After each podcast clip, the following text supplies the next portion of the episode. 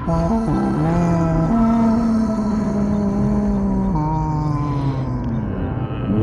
Not Dead, a podcast about a story of survival. Bang, bang, bang, bang, bang.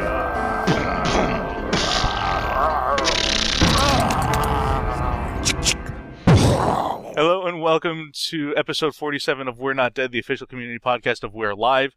Ha! I got it right that time. Uh, I'm your host, Nick Voodoo. You guys just have no idea. I hit the wall about 10 seconds ago and called this podcast We're Alive, the official community podcast of We're Not Dead. Um, so I'm Nick Voodoo. Britt is not going to be here this week because she is out um, eating free food for her job at five different really high classy restaurants in uh, her area. So um, hopefully she's not allergic to shellfish, and she'll be back with us next week. Uh, but I am joined by two guests today. I'm joined by Oren, Hello. And I am joined by Sean. Hello, how's everybody doing? So the fun thing about, uh, well, I suppose fun thing maybe not be the right way to put this. The very interesting thing about both of our guests uh, this week is that um, both of you are blind, correct? Yes. Good, because if you uh, weren't blind, that means you lied to me, and we would have some issues. Um, so, of course, obviously, We're Alive is a radio drama, um, which is uh, geared. Obviously, you don't have to see it to understand it, um, and this is the reason that Casey put specifically Sean in touch with me, and then uh, you and I have been talking on Twitter for a while now. Um, so that's why we wanted to get you both on the podcast because we want to get that perspective of you know what it's like for you guys to listen to it because obviously you know I can see and I have you know my visual center is working all the time when I'm listening to the podcast, and uh, we really wanted to get a chance to get you guys on here and let us know what uh, your thoughts were and how the, the podcast works for you, and you know how how you interpret it and things like that. Um, but before we get into that next level stuff, let's go back to the basics in the beginning. Uh, we'll start with you, Oren. Um, when did you start listening?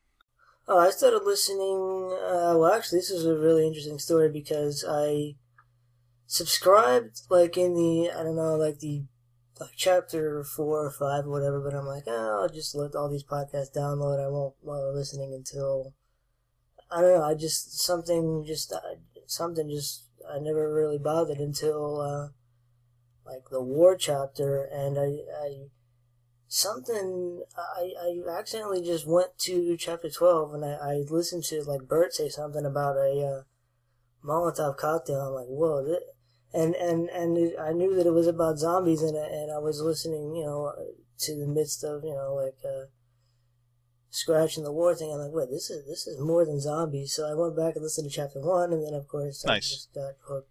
You know, uh, you know, ever you know, I just got into the season. Uh, and then, and then, well, that was I listened. I started listening, and I listened the entire.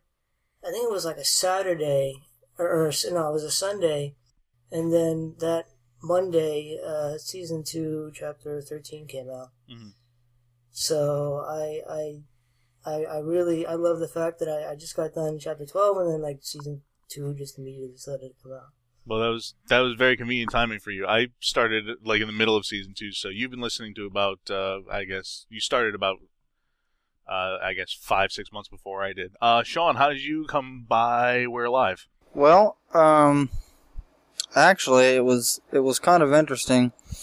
I was on a group chat with Windows Live Messenger, and um, Kevin Visey, which is a friend of mine from Germany, uh, he mentioned the podcast in the in the uh, chat, and I was like, "Okay, what is this?" He said it's a really good audio drama, but uh, is very pa- uh, fast paced. And I was like, "Well, okay, I'll check it out." And um, I listened to it from chapter one, the beginning, because I, I wanted to know what it all was about, and uh, Right, right. I definitely, definitely uh, uh, immediately got into it because, for one thing, I love audio dramas. For another thing, I really got into the zombie apocalypse thing because it just I don't know. There's something unique about it. There, it's it's it's really neat. I really started listening to it when I because I have a device called the PlexTalk Pocket, which is a small um, book reader for the blind, and it has internet capabilities in order to download podcasts and radio uh, show, um, stations and things like that.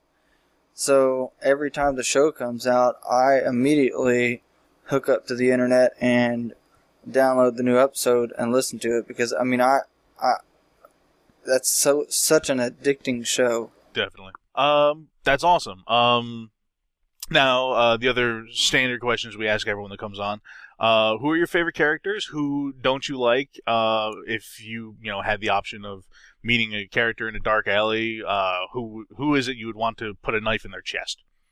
Oh man. Um. Well, when I uh, when I first started listening, my favorite character has, and I guess kind of will remain, Burt until you know something. I mean, well, even even if even if he does, you know, end up dying, which is a, is certainly a possibility now. Uh, you know, he, he's still going to be probably one of one of my all time favorites. Uh, Scratch. I don't know. I mean, I, I I hate her, but at the same time, I kind of feel, you know, like I kind of see her her motive, and and you know, or or you know, even though it's kind of unreasonable, it's it's uh, you know, I mean, she she's got well, I mean now, well now she has full control of of, of the whole freaking uh, you know, Maulers. I mean, I'd be interested to see what uh, what she'll do. So, because I don't really, I don't really have any characters to to to not like now per se. Um, it, I mean, I guess if I had to pick a character that I wouldn't care uh, who who would go or whatever, I would probably have to say Kelly. Like if she if she dies, it's not going to be, you know, a, a big deal to me or whatever. Okay, that's fair enough. I'm certainly not going to begrudge you for, you know, not liking Kelly and her bitchiness. It, she she certainly is worthy of hatred every once and again. Uh, Sean, what about you? Your favorite character? Your least favorite character? Uh, the favorite character would probably. Mm, well, well. What a crooked little web we weave here on this podcast. Uh, maybe. Probably Saul. Uh, Okay. because he just has a. Well, for one, his voice sounds young. It's still, you know, it Mhm. sounds like he's still in his teens almost. um, but I, I like the way that he he says things because there's a lot of humor to it, or there's a lot of, you know, even even when he's serious, just how he says things, it just makes you want to laugh. Um, Right. uh, he's, I, I don't know, I, I just like a lot of what he does and how he says it. Okay. And least favorite? In some instances, be Michael because of his, I, I'm the, I'm the, um, head of the army kind of attitude. And, you know, sometimes you just want to, hey, dude, you know, uh, kind of listen to everybody else for once and, and, and, and slow down a bit. I think you might be the very first person. Well, I know people. There, there are people that dislike aspects of Michael's personality. They don't like hate it, like out and out hate him. You may be the first person I think I've ever asked that lists Michael first as their least favorite character. That's that's a very interesting choice, sir. I appreciate the balls it takes to do that. Um, all right. So again, uh, both you gentlemen are blind. Um, so what draws you to radio dramas or things of this nature? Well, I think um, what gets us into radio drama is um, the the fact that obviously it's all audio, extreme careful attention to, to dialogue, and, and you know I like the whole general concept where you know the narrator switches perspective.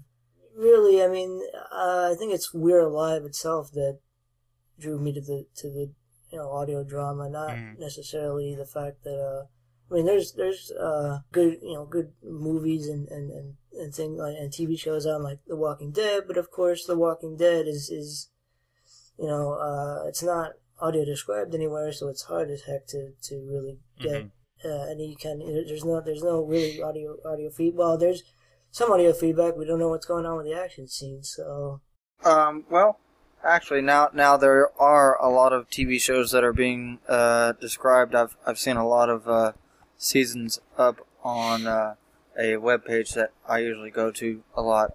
Um, but anyway, my experience with audio dramas really really got interested when I listened to the Left Behind series um, uh, audio dramatized uh, because th- there is a lot of action in uh, that series and they, they put a lot of music they put a lot of work into it many many different voices and actors and a lot of the time i felt like i was right there in the action and uh, when we're alive came along the name i was like wait a minute we're alive.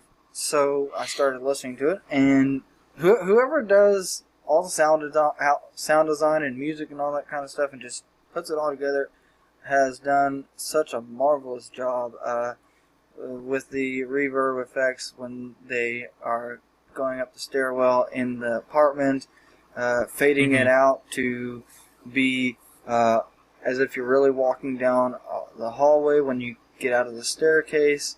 Uh, was really, it really, really, really piqued my interest because I am a production person myself sound production. Oh, really?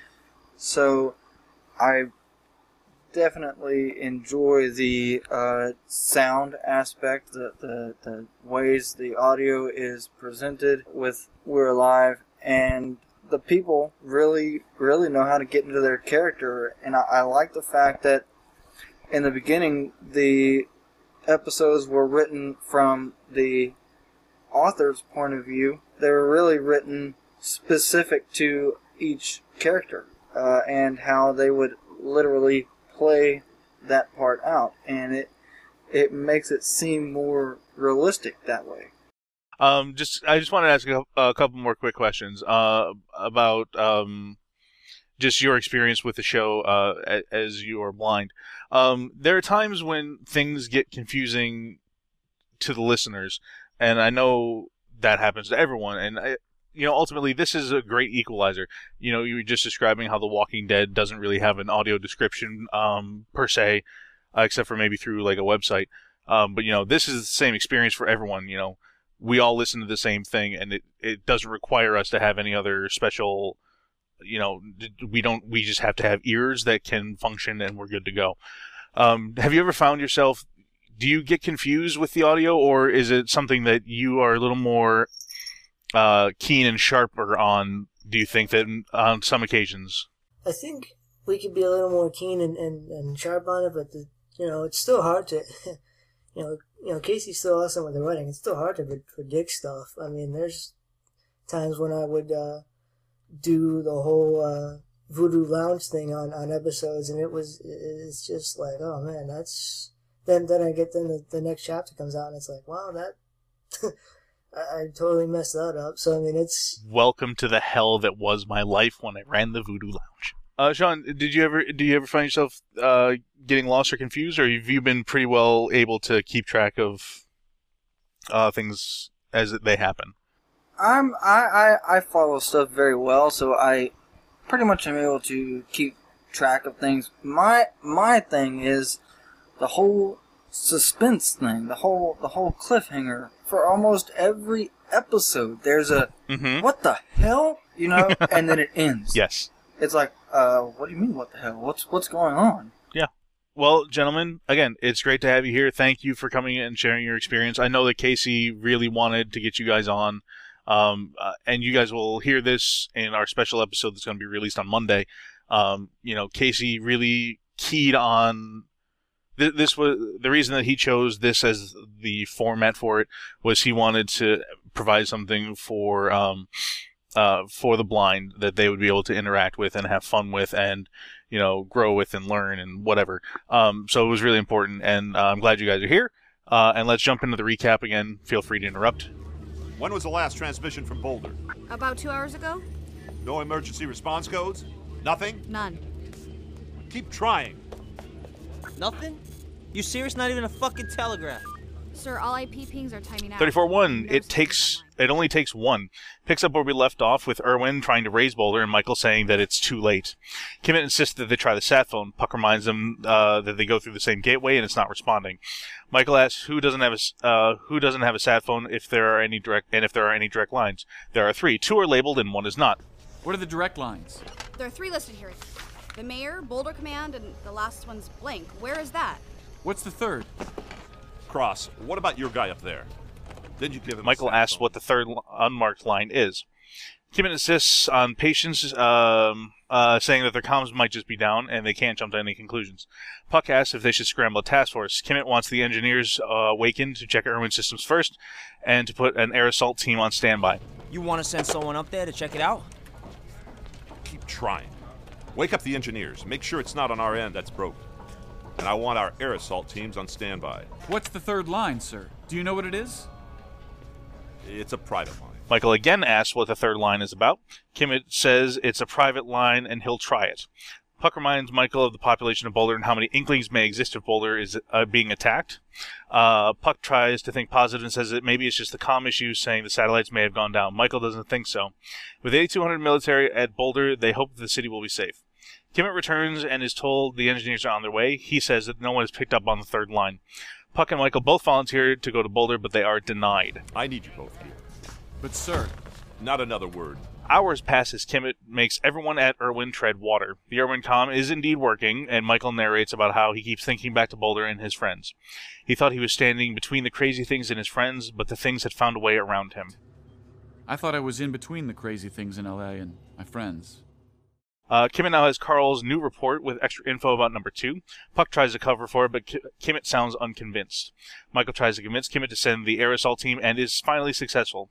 Puck sends Echo team with Carl's sat phone.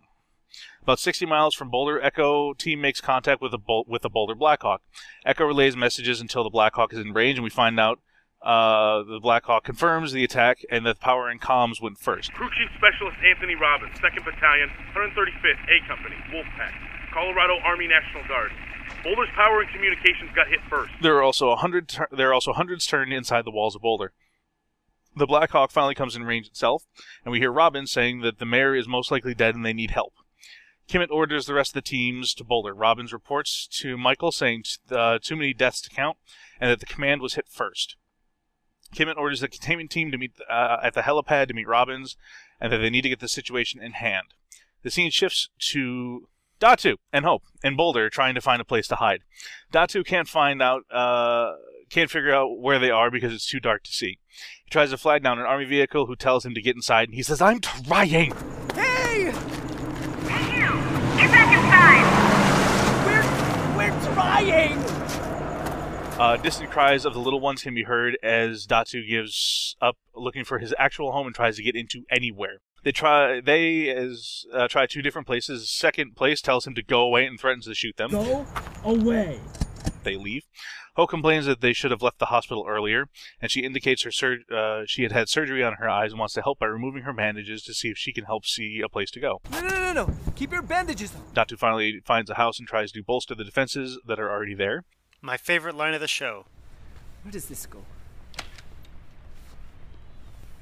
Oh, a basement. He finds tools in the basement and nails some boards back in place. Hope is concerned about the noise, but Datu says they'll be safe here. Hope wonders what happened and why these ones didn't freeze to death like the other ones. Datu says the army will handle it. Just then, the prick who wouldn't let them in becomes zombie food. Oh, oh, oh, God. oh, oh, oh, to the basement. Datu runs to the basement and brings Hope with him. They're down there briefly when an inkling breaks in through the basement window. Datu takes Hope and rushes into the garage. Finding no car to escape, Datu grabs a pickaxe and stands to one side of the door and tells Hope to stand away. When the inkling enters, Datu swings the pickaxe and connects with its throat, killing it. Datu investigates the body, saying he meant uh, to hit the inkling in the head, but it hit its throat instead. Hope says she didn't need those details. Datu remarks on the zombie's weird skin, and the scene cuts back to Irwin, where Kim is reacting to Robin's idea to evacuate Boulder, calling it insane. How many people are locked in their homes right now? The civilians got guns, but we had bigger, and it still didn't stop those fuckers. These things are like the soldier versions of them. What did you say? Robbins insists the Inklings are too much to handle despite the helicopters. He says they are likely the soldier version of them. Michael says, What did you say? But Kimmett plows forward, saying there's no place to evacuate Boulder 2. Irwin doesn't have the resources, and everyone would starve, and there's no way they can get them to Irwin anyway. Robbins pulls out his camera and shows a video of the he took of the attack from the air, which sounds absolutely gruesome. We could do nothing but watch. Seth. Puck. Cross. In my office. You stay here. Uh, Kimmett asked Michael that uh, the the high pitched squealing noise mixed with like the sound of flesh being ripped is just not a pleasant thing. Uh, maybe it's just me. Maybe someone else likes it, but I I get a little skeeved by it. Kimmett asked Michael uh, and and uh, Puck to join him in his office. Puck doesn't much like the sound of this. Kimmett reveals uh, that before Michael arrived, uh, the Irwin people went to Pantex, which is a nuclear arms facility, a disposal facility, excuse me, and uh, both Boulder and Irwin are sitting on top of nukes. The private phone line is revealed to be a private direct line to the bomb to arm it. Boulder has uh, a similar number to the one that Irwin has. The bombs are armed via a code. Michael gets ticked and says it's not even an option. Michael makes an impassioned argument to spare some of the survivors and give them a chance to escape. They're interrupted by a private who says that they have reached uh, Boulder again and that one of the command units has taken control of the mayor's office and they're not sure how long they can hold out. We need to try. Give the order. Evacuate Boulder. So that's the end of this chapter. And gentlemen, what did you think? I think this kind of this you know these inklings, these zombies, kind of give you know we're alive has you know two meanings. These these zombies you know have to be alive if they're intelligent, and uh, I, I kind of wonder if uh, the next uh, you know next part we're going to see apparently Pegs and Keller on the north side. So I wonder if we'll see from their perspective what's what's up. Quite possibly. Um, it's one of the things that seems to be becoming a lot more prevalent is the fact that the zombies are alive. You know, Tanya did the autopsy. You know, they're basically like us, except they are, you know, a little bit thicker, have thicker membranes, a bigger heart, and, uh, you know, they bleed out. That CJ proved to us. You know, things like that. And not to mention, the word zombie in zombie, uh, a, a zombie story of survival, it's in quotes. Yeah. So there's that. Uh, Sean, Uh, what did you think of this episode? I am very interested to know about the whole number system for one. You know, you got the Mhm. number two, we got the number twelve, we got the number I think five and six, and uh, you know, and then in the beginning we had the whole guy with tattoos all over his body. He seems to be the uh, main leader, and I believe he was the one to mark the others with numbers. Yeah. That's- what I feel.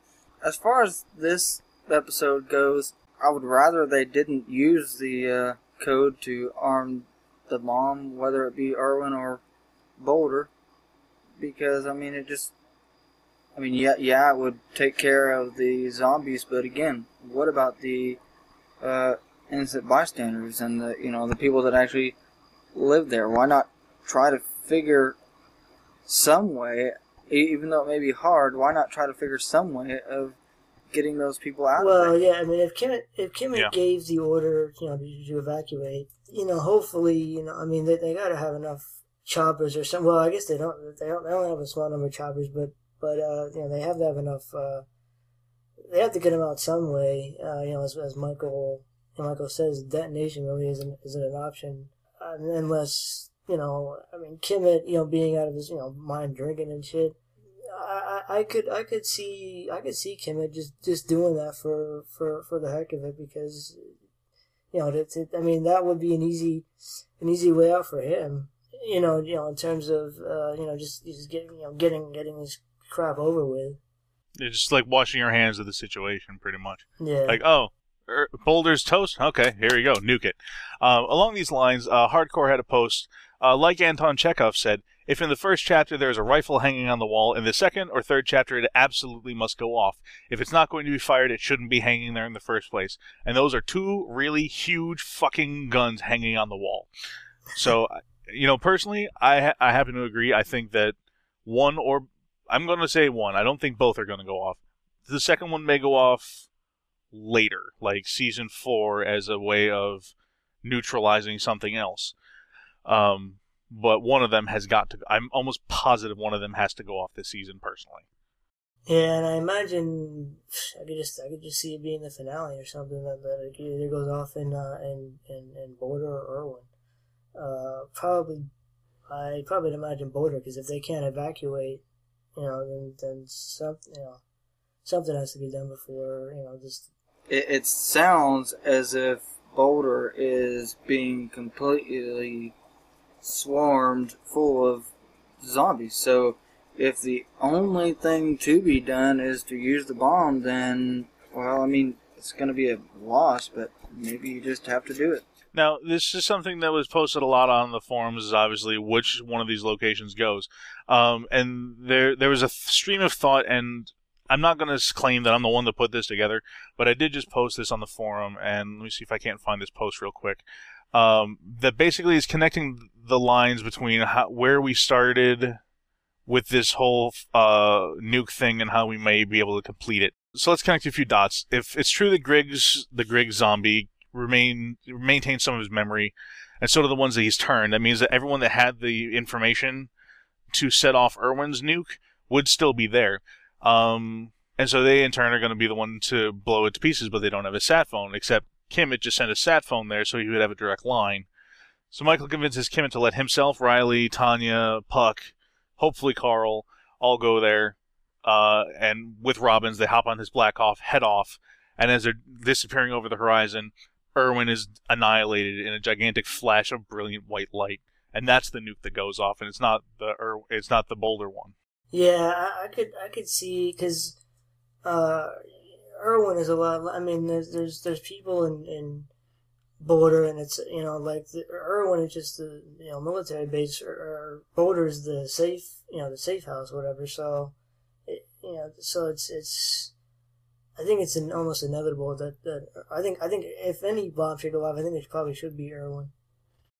Yeah, now that you say that, I feel the same way. Why why not evacuate everyone out of the uh, out of Fort Irwin and see if everyone there can't do something with Boulder? I mean, things have been built up uh, over time beforehand. Why not uh, get everybody together and make another major fort for everybody?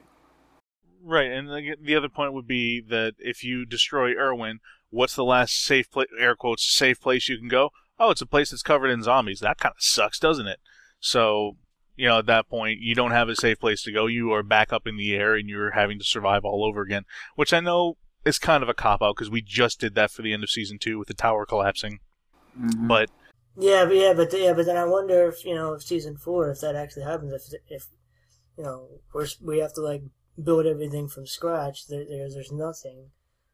Uh, you know that that'd be that'd be an, an interesting new take on everything because you have more people now. right, it, Boulder provides you a better opportunity to have more people, so you might be able to rebuild. The problem is obviously they're all being torn apart uh, limb from limb at the moment, so that kind of sucks. you know that that puts a detriment on your day just a touch. Um, yet another bloody cheek who is a relatively new member to the forum. Hello and welcome to the podcast. Um, sometimes nothing beats a decent pickaxe. Datu rules. Um, so how did that whole scene with datu work for you guys uh, what did you like It, what did you not was like interesting. I mean, Hope, I kind of think Hope was complaining a little too much. You know, "Oh, it's cold and all that crap. I mean, it's just you know, you're, you're trying to survive. What are you going out cold for?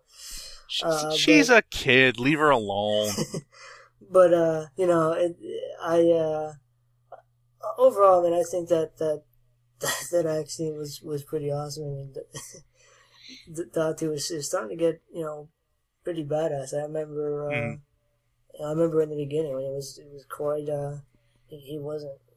He he didn't really get into a lot, into a lot of action. Uh, until I think it was like you know chapter you know chapter nine when he got taken you know with those uh, the zombies to the arena.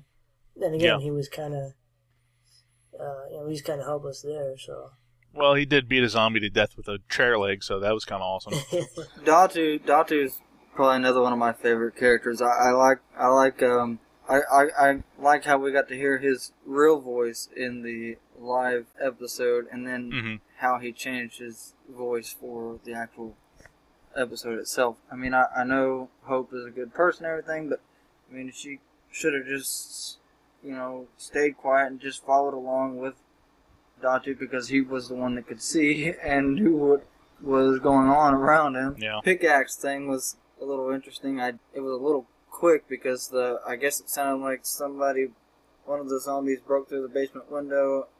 That's what it sounded Yep. like to me. And Well, I th- I- well, I think I think what, when when uh, Datu actually used the pickaxe, I don't know if I guess the zombie kicked open the uh, the, the door to the garage, Yeah, what- and then uh, Datu just would just stab him in the throat. uh, Yeah, it, they had escaped to the basement. The zombie broke in through a basement window. They ran back upstairs into the garage, hid behind the door, and so when the zombie kicked the door open, he swung the axe and hit it in the throat yeah, okay. instead of the forehead like he was aiming at. Um, just as a as a side note for the for the um, complaining of Hope complaining, um, uh, Jane Lehosh, who plays Hope, is also a member of the forum. She's Yo Cat Janny. Uh, gotta agree, Hope kind of irritated me as well. I guess she's just sassy and a teenager. So she gets the jokes. She she follows along with us as well and understands that people think her character is kind of annoying. Uh, Litmaster, um, speaking of Datu as well, Yo KC, is Jay like paying you to stay in the cast or something? Datu needs to die like now. Isn't this the same sissy that got himself locked in an elevator back in season one and was rescued from being put up in the menu in the arena? And now he's suddenly the Terminator? Bad writing, Casey. Bad writing. And then he put a gigantic disclaimer saying that, you know, I know nothing. It's not actually bad writing, whatever. Um, but he's basically saying he wants the character of Datu to die. Um, and yeah, I, I can understand why people want Datu to die because a lot of people find the character annoying. But Yeah, he's, not- annoying, but I kind of can see where he comes into you know the story because I think he's kind of supporting Hope. He's kind of compassionate, so I kind of wonder where, you know, what what would Hope what Hope's purpose actually is because we still really don't know what Hope's purpose is. She helped Tanya, and then they left. But now she just kind of tags along. And uh, as far as Datu, I, I mean, he he helps he helped fix a lot of stuff. So you know, his his purpose in the in the show is pretty clear as of right now. So I mean, I don't see why he should he should really die. He's King Datu the Resourceful. He never has to die. If you kill him, he's just going to come and resurrect himself back to life. Um, so while we're on the t- subject of Hope as, and Datu in this in this whole uh, Boulder interlude we had, um, with the writing of Hope, uh, did you find that some of the stuff that she was going through rings true for you? Like um, having to Uh, feel well, I things. mean, I, I don't know. I don't know how. Obviously, the sim- situations are not probably going to be similar because what are the odds you have to go try and find something in, in braille number wise in the hospital that and you've only been blind for like a day. Well, yeah, But- and that's the thing is is you know, uh, I kind that's kind of unrealistic, but I guess I can see where it's coming like from a, a drama writing perspective. Mm. Uh, I mean, like a, a person who you know just went blind, you know, from from having total vision is going to be pretty depressed and uh, you know, you know pretty bedridden. I mean, I've I've seen I've seen people like that. Uh, you know that. Well, I mean, I, I guess it depends. I mean, there's. I mean, in the zombie apocalypse, it's you know, uh, it, it's it's you know you you you better just get you know use what you have really.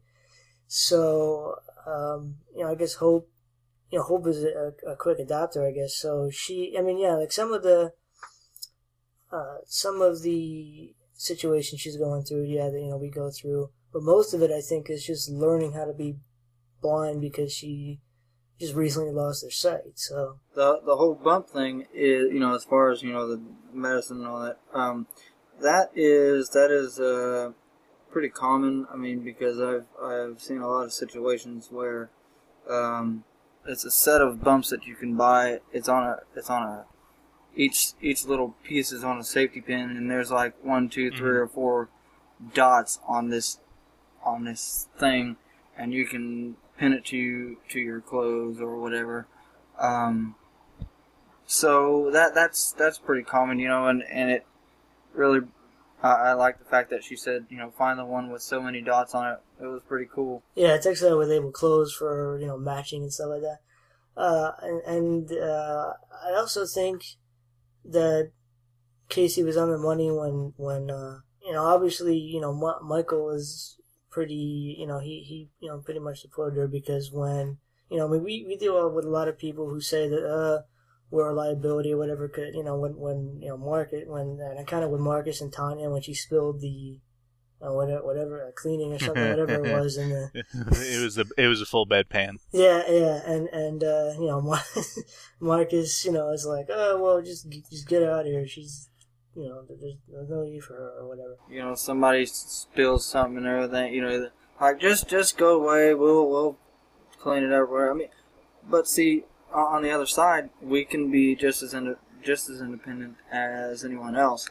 Uh, of course, yeah. But then again, I mean, you know, Hope, you know, Hope, ju- you know, just went blind, especially that time. She's only been blind for, I don't know. I mean, like, yeah, a couple, So ma- probably a couple of days, like a month, at least a month. So At, at, at most, it would be about a month, I believe. yeah, so it's real realistically that you know that that should have happened. So All right. Uh, so back to some forum posts. Uh, I'm Paul, uh, and we're hopping back to to Irwin now. I don't trust Kimmett. My real life theory is that Ink and uh, Dur- oh, sorry, Durai. There we go. That's what he wrote. I couldn't understand that. Uh, Ink and Durai were on the same team. They were coordinating events to achieve their ultimate goal: the destruction of the human race. Now I'm beginning to think Kimmett is in on it too. By the way, I don't think Ink, Ink had anything to do with any. I think Ink is on his own team. yeah, I I don't I don't see. Um, first of all, if Durai was uh, masterminding with Ink, he's doing a very bad job because he let the tower live. Um, so yeah, I, I I don't know that I buy the the Kimmett may be emotionally distressed and not really uh, emotionally attached to like places like Boulder, and that's why he wants to nuke him. I don't think he's trying to bring it about the end of the human race because he could have done that already.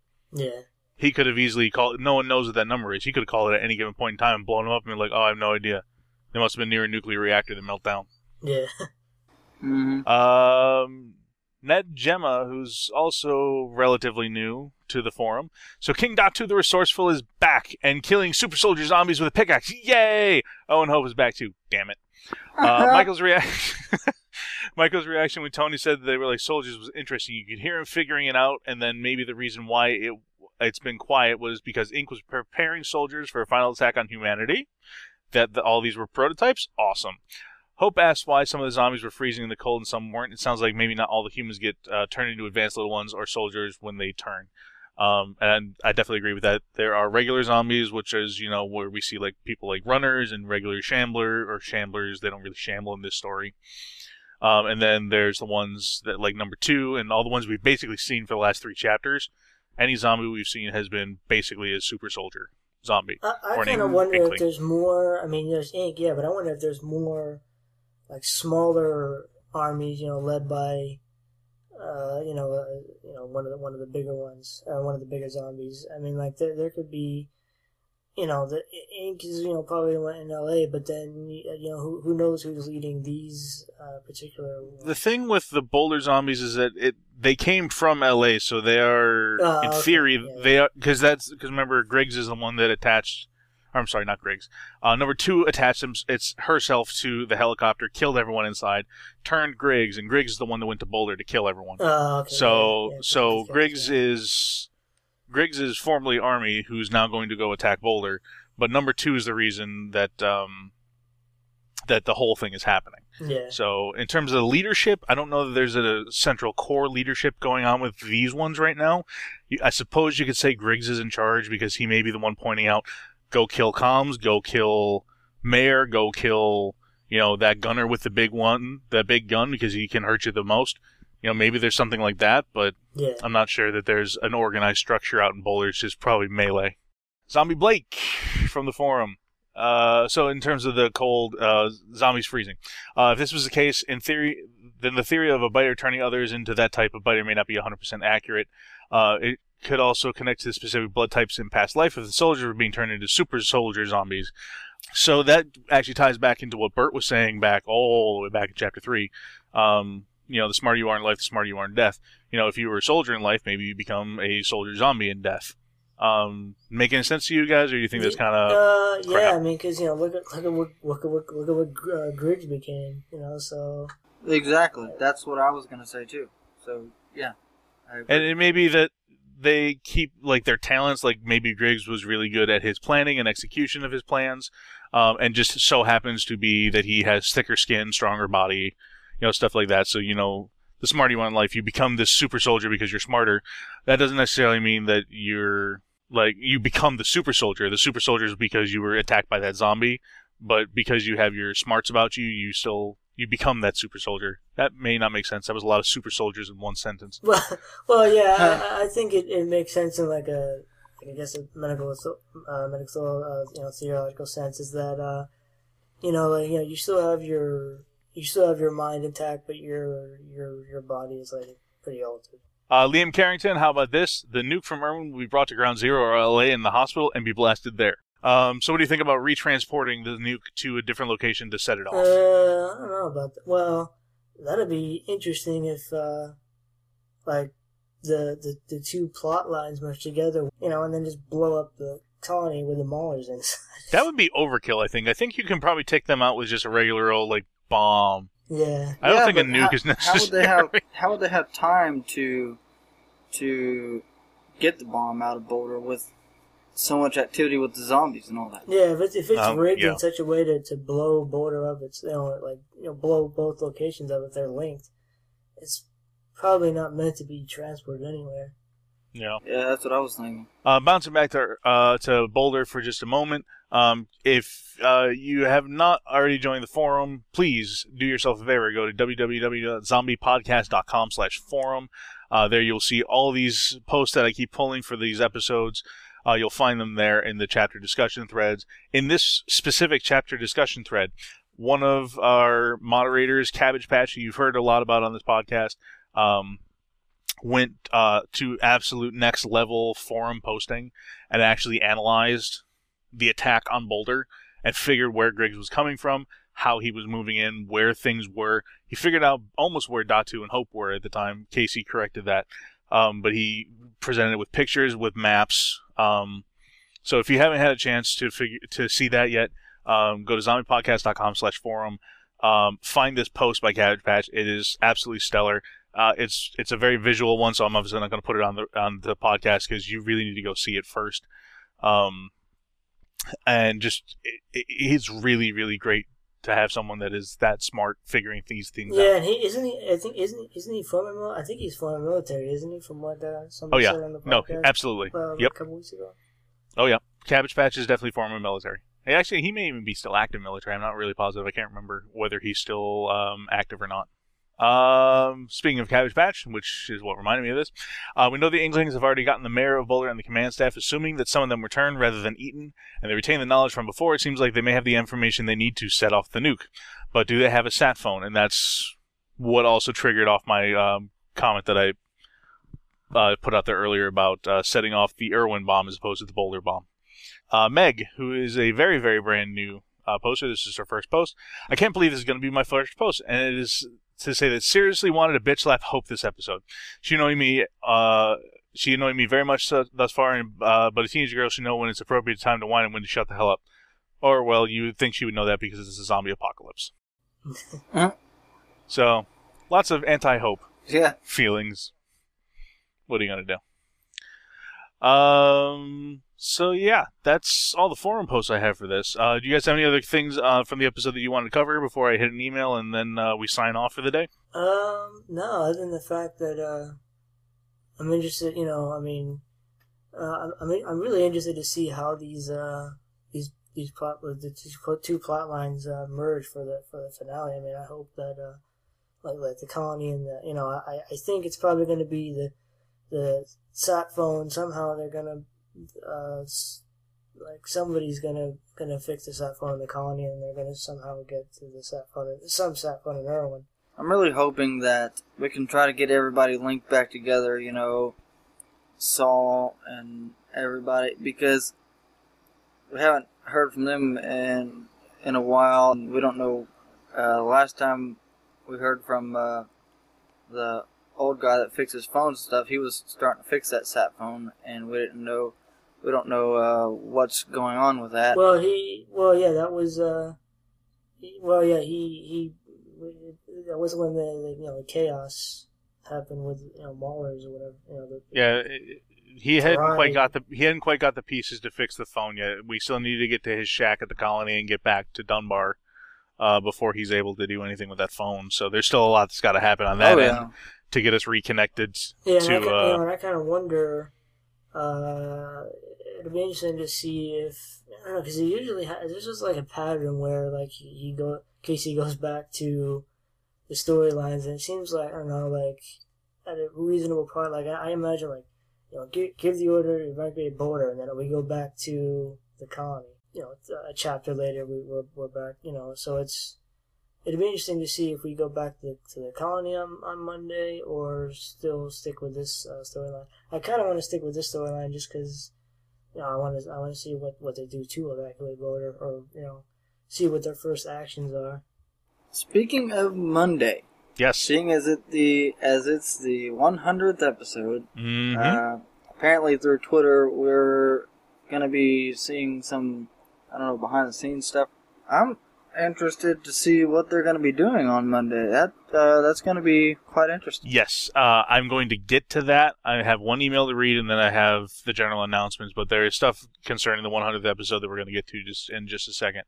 Um, but first, I'm going to read this email from Chris Starlipper. I believe is how you say your name. If I said it wrong, apologies, dude. Appreciate it. Um, hey, we're not dead. I've been a huge fan of We're Alive since late 2010, uh, which is pretty much right around the time that I started listening. So, yay, late 2010 listeners. Uh, I had discovered it mainly randomly on Facebook and listened to all the episodes, uh, released episodes. I think there was something in the teens as far as chapters go.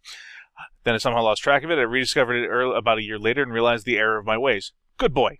Um, I trucked right on through all the episodes and continued through the newly released chapters. Fast forward to last week when I discovered We're Not Dead, a podcast about a story of survival. Sweet. Uh, I was a bit hesitant, not knowing uh, if I want to listen to a podcast about everything I had uh, already listened to. Started back at the first episode. I apologize for those already. I'm sorry. And instantly fell in love with Britt and Greg. No homo, but he sounds like a stud muffin. Trust me, Greg is a stud muffin. And of course, Nick and Beesball. Well, you know, if there's, any, if there's anybody who rates hope, it's it's Greg, it's Greg Miller. Oh yeah, Greg Miller. Mmm, Greg Miller. Uh, I've been listening to you guys all day uh, at work since then. I'm not nearly uh, caught up, but I have never laughed so hard at work, and I really want to thank you guys for doing what you're all well doing. I've been loving all the in-depth discussion of the episodes I've already been through, and there's still so much that I have missed that you guys have pointed out. Really love hearing from the cast of We're Alive. They're amazingly interesting people. Uh, also, your crazy shenanigans are awesome. For some reason, every time Greg does his Paul impression, I'm Paul. I snort out, laugh, uh, out loud, which I'm sure annoys people in the neighboring cubicles. Anyways, I just wanted to send you a fan mail. Yes, fan mail, because I have email pound. I have the email pounded in my head every episode so far. Seriously, you guys fucking rock. Keep rocking. And then he and I'm gonna post this on the Facebook and also on the forum. Um, he attached a picture of a new tattoo that he got this year of a zombie on his leg, and it's like a bun- It's like a horde of zombies with like slash marks that look like bloody scratches on his leg. It's a really Oh, kick-ass tattoo. Uh, so Wow. it's really it's a really really sweet tattoo. Um, so I am going to be posting this on the forum so that um, y'all can see the commitment to uh, zombie lore that uh, Chris has gone to. Um, so Chris, thank you for the email. Again, if you want to email us uh, to get it read on the air, or you want to say that you suck or you're awesome or anywhere in between that, or bring back Brit because she's amazing. You'll hear her on Monday, I promise you. You're going to hear Britt on Monday for our special episode. Uh, email is we're not dead podcast at gmail.com. Again, we're not dead podcast, all one word, no spaces, at gmail.com. So, 100 episodes. It is Monday. Alongside of this episode is going to be released an episode of We're Not Dead. It was a special episode. We sort of numbered it weirdly. We numbered it 46.5C, forgetting that we were going to be releasing 47 uh, on Friday, the day, uh, you know, the two days before it. So we numbered it weirdly. It's going to come out weirdly numbered. Um, but yeah, uh, we interviewed Casey Wayland. It was a nice long conversation. He revealed there are four things that are going to happen on Monday, on top of the fact that there's the 100th episode that's being released. Um, he reveals all four things in this podcast. So it's going to be re- this our, our special episode with Casey in the interview. Also, he fields a lot of your questions. He reveals a lot of great information. So if you want some nice in-depth conversation with Casey Wayland. Uh, Britt and I had it. It's going to be released on Monday. But again, that pot, the special edition of We're Not Dead, is going to have the four things that Casey teased on the forum. Um, they're really great. They're really awesome. I obviously know what they are already, but I can't tell you because uh, Casey Wayland will kill me if I do. Um, promote it on Facebook.